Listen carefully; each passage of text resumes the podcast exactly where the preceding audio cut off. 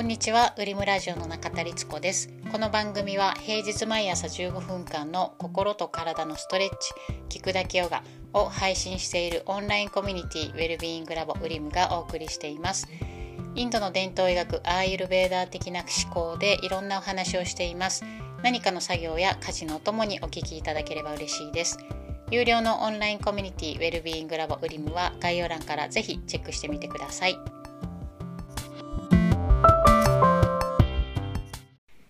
こんにちは、うりむのりつこです。今日は2月20日火曜日です。皆さんどうお過ごしでしょうか？ここ数日、多分全国的に暖かいのかなと思うんですけど、大阪も今朝もすごい暖かくて、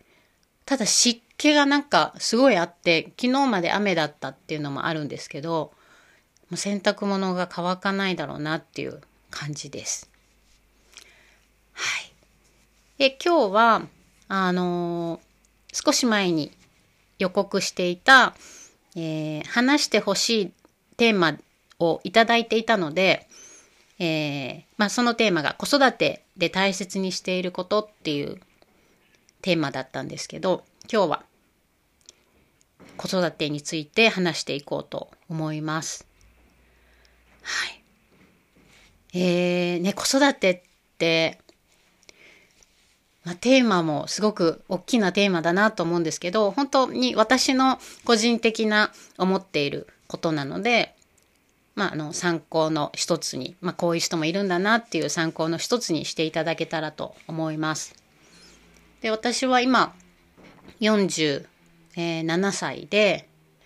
えー娘が、えー、と5歳です。で高齢出産だったんですよね。であのー正直私人生の中でこう結婚することとか子供を産むことっていうのは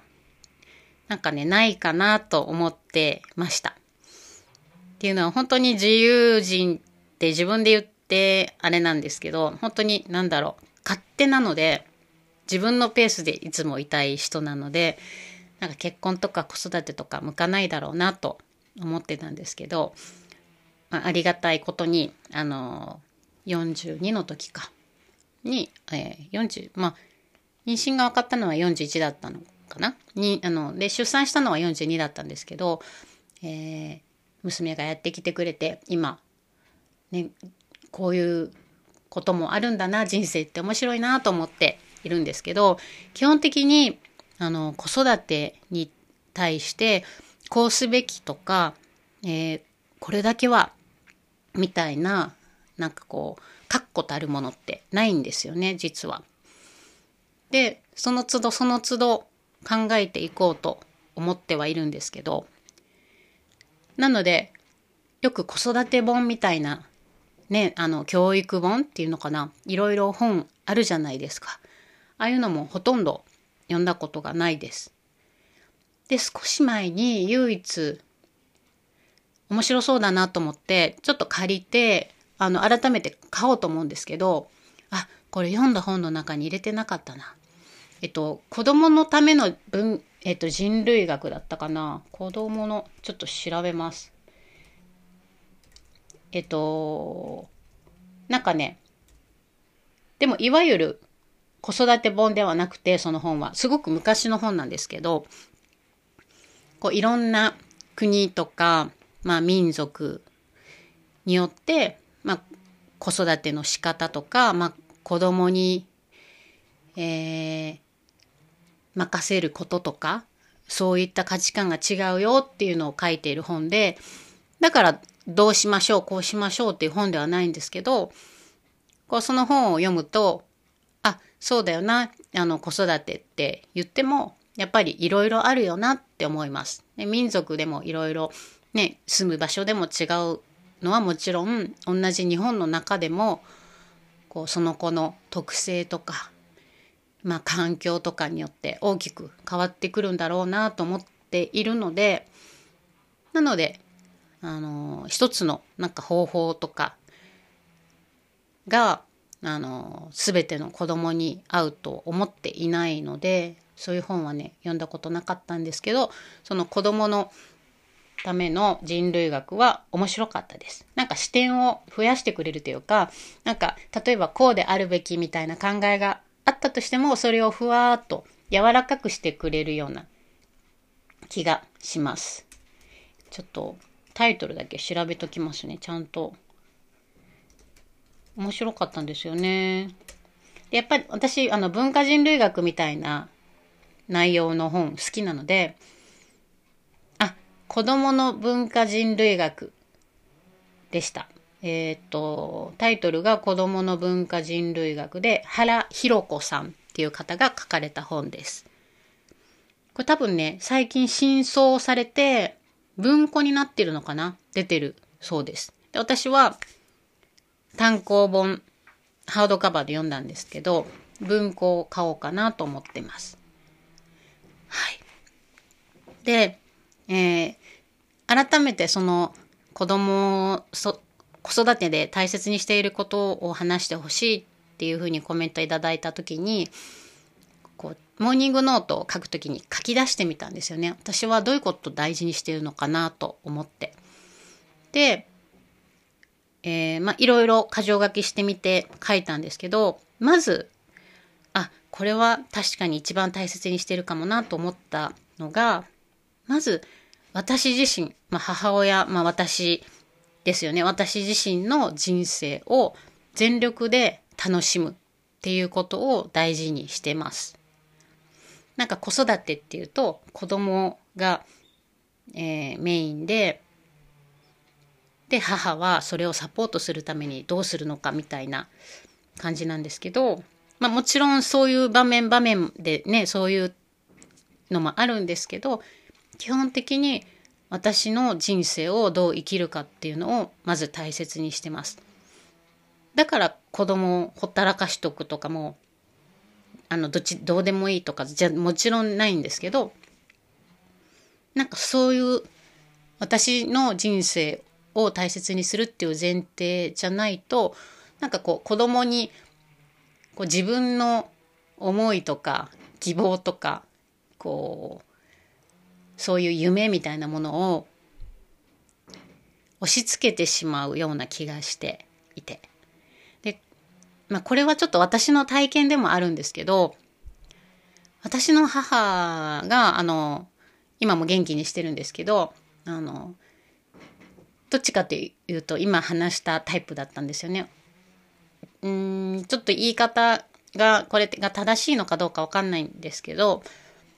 こう母はピアノの先生で音楽大学を出ている人だったので、まあ、娘の私にもやっぱり音楽を音楽の道に行ってほしいと思ってたんですけどなのであのピアノを習って歌も習ってっていう感じだったんですけどなんかこう母の思うように私ができないとすごくこうイライラしてるっていうのが子供の時にすごく覚えていてそれがすごくしんどかったんですよね子供ながらに。なのでまあそういう風な思いはさせたくないなっていうのもあるんですけど、まあ、そういうのもあってあのまず私の人生を全力で楽しむっていうふうなことを大切にしてます。でもうそうだなこれは本当当たり前のことなんですけど「こんにちはごめんねありがとう」っていうのを言うことは大切にしたいなと思ってます。あと食べる時のおあのお行儀とか肘をつくとかなんかそういうのはねあの結構言ってるなっていうふうに自分で気づきました。でもそれってなんかすごくちっちゃな子育てについて大切にしていることっていう部分ではすごく小さなことかなと思うんですけど、えー、まあ私自身の人生を楽しむっていうことを一番大切にしているっていうつながりで言うと、まあ子供は娘は、まあそのもちろん私と血がつながっているけれども別の人間であるその別の子個人の子別の子であるっていうふうなことをも大切にしてます。やっぱり大きなテーマでこう子育てで大切にしていることを考えた時に自分の人生を楽しむで娘は娘という私とは別の人間であるっていうことはこの2つかなすごく大切にしてます。でまあもう一つちょっと待ってくださいねノートにを見てみよう。ああまだいくつか まだいくつかあります。えっとそううまく子育てうまく育てようとしない。うん。うまく子育てをしようと思わないようにしてます。なんか、うん、うまくっていうのはいろんなうまくがあるとは思うんですけど、なんだろうなまあでも、いい子って言われるようにとか、お勉強ができるようにとか、お行儀がいいとか、なんかそういうふうに、こう、いい子になるようなにうまく子育てをしようっていうのは思わないようにしてます。まあしてないですけどなんかこうでもやっぱりひょっこり出てくる時ってあるじゃないですか。こうね保育園とかでもいろんな子供を見るしあなん例えばせあの自分が脱いだものをきれいに畳んでるのとかあの他の子やってるのを見るとわあ、すごいな。あ、ひかちゃん、あ、ぐっちゃぐちゃで入れてるわ、みたいな。で、その瞬間にね、あの、え、ちょっと、ひかちゃんも綺麗に畳んでよっていうふうに思う私もいるんですけど、なんかまあ、うん、それを、こう、上手にやっていこう、うまく、うまくできる子に、こう、なんていうのかな。すんなり活かせようとしないようにしてます。まあでも結局私自身のねストレスになるしっていうのもあるんですけどでまあそれとネット似てるかもしれないですけど自分の希望を子供に託さないようにしてます。まあこれは私のさっき話したあの音楽の道に進んでほしかった私のあの母からの希望みたいなのがすごく重かったのでそれのあのねあの反骨精神みたいなところもあるかもしれないです。っていうか大いにありますよねきっと。で一番最後にこれ書いてるんですけど今までいろいろね何個いくつかあの話したんですけどそれらの考えも私の経験に基づいているのでそれがだけじゃない、うん、それだけを大切にはしないそれ以外もあるっていうことを忘れないっていうふうに書いてます。で常に年齢とか環境とか、まあ、娘のねえー、性格もあるし私の性格もあるしでどちらも環境で変わっていくしで家族である夫もねの環境でも変わっていくしっていう常に変わっていくで変えていくっていうことを大切にしたいなと思ってます。あとあ今話しててもう一つ思い出したのがこうなんか娘が生まれた時に帝王切開で生まれたんですけどあの顔を見た瞬間になんかこうすごく頼もしいというかあこの子は大丈夫だみたいな感覚がなんかあったんですよね。キリッとしてて。あの、顔立ちがギュッとしてるんですけど、生まれた時から結構そんな感じで、なんかその時に思った、あ、なんかこの子は大丈夫だって思った感覚を忘れないようにしようと思ってます。ついついやっぱりね、成長過程のこうちっちゃな人間まあでも大きいなって思うことだらけなんですけどなのですごく心配になる時ってねやっぱりあるんですけどまず娘を信頼するっていうあこの子は大丈夫だって思ったあの気持ちをその都度思い出してぐっとこうこらえたりすることも大切かなと思ってます。で基本的にうーんそうだな。まああれこれ言わないようにはしたいけどでも結局言ってしまったりしてるんですけどでもあの対人間一人の人間同士であの言い過ぎちゃったなと思えば謝るしこう私がイライラしてる時もあるし向こうが。もう全然な何にも嫌だみたいな時もあるしではその時はその時でもちろん喧嘩もするしでも後でちょっとわだかまりが残ってたら話をしてみたいなことは、まあ、普通ですよねその子供じゃなくても人として夫ともそうだしそういうシンプルなことはやっぱり大切にしたいなと思います。で本当にその私自身の人生を全力で楽しむっていうことはもう大前提で一番大切にしたいなと思いますし一番最後のいろいろこうこうだなこれを大切にしたいなって書いたこともでも結局それも私の経験に基づいた私の個人的な感情であるっていうことも忘れないようにしたいなと思ってます。うん。そうだな。よくね自己肯定感を育むためにこう褒めるとか怒らないとかいろいろあったりするじゃないですか。